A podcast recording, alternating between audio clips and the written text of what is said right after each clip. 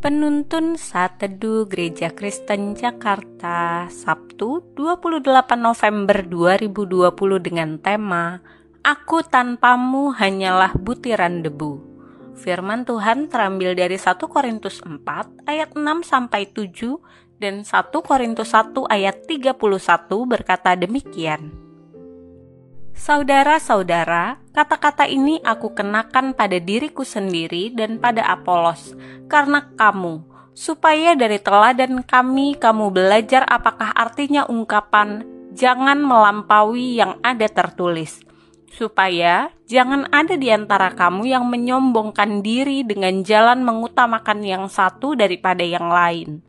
Sebab, siapakah yang menganggap engkau begitu penting? Dan apakah yang engkau punyai yang tidak engkau terima?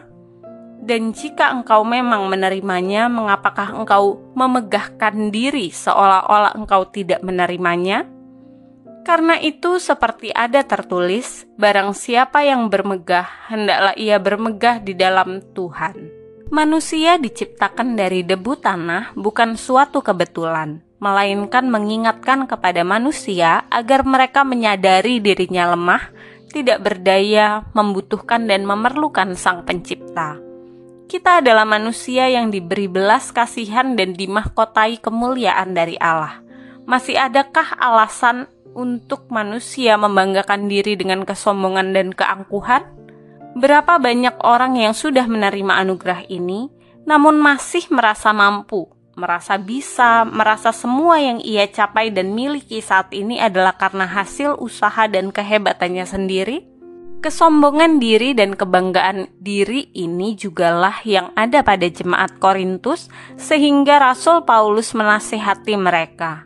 Hal ini terlihat dalam 1 Korintus 4 ayat 6, ayat 18, 19, 1 Korintus 5 ayat 2, 1 Korintus 8 ayat 1, dan 1 Korintus 13 ayat 4, dan sebagainya.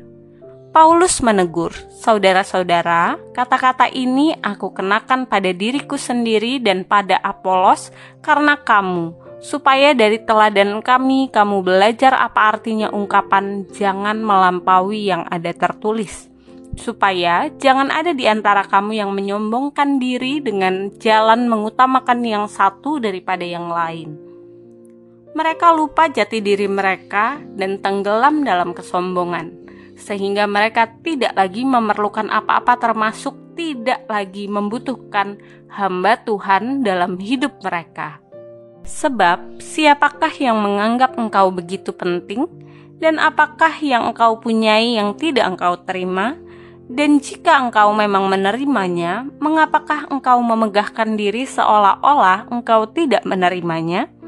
Mereka lupa bahwa semua itu berasal dari Tuhan dan untuk itu tidak dan untuk itu tidak boleh ada orang yang menyombongkan dirinya. Untuk itu Paulus mengingatkan dengan tegas bahwa keselamatan itu adalah pemberian Tuhan.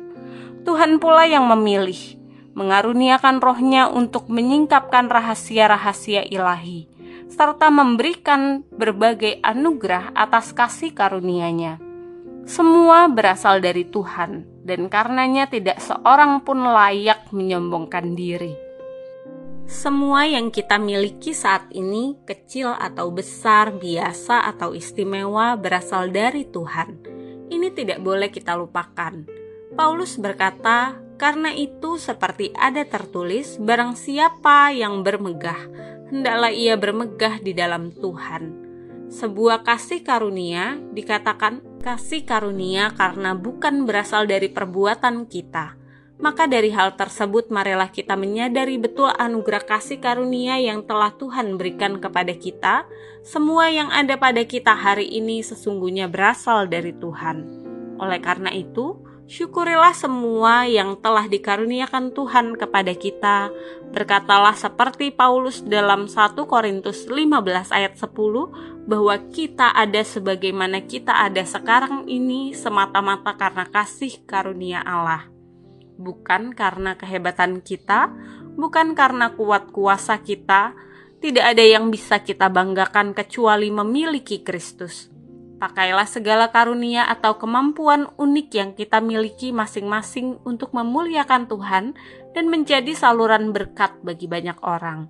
Saat manusia diperhadapkan sebuah bencana yang besar, yaitu pandemi COVID-19, dalam sekejap dunia terguncang dalam seluruh aspek. Manusia mencoba mencari cara dengan kepandaiannya membuat obat dan vaksin tetapi apakah itu semua akan berhasil? Ya, akan berhasil jika Tuhan menghendakinya. Jika tidak, kiranya hal ini menyadarkan kita bahwa kita hanyalah butiran debu yang tanpa Tuhan tidak ada artinya.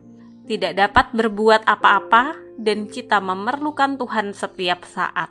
Melalui perenungan pada hari ini kita bersama-sama belajar tanpa Tuhan kita adalah butiran debu, namun kasih karunia Allah memberikan harapan yang baru dalam hidup kita.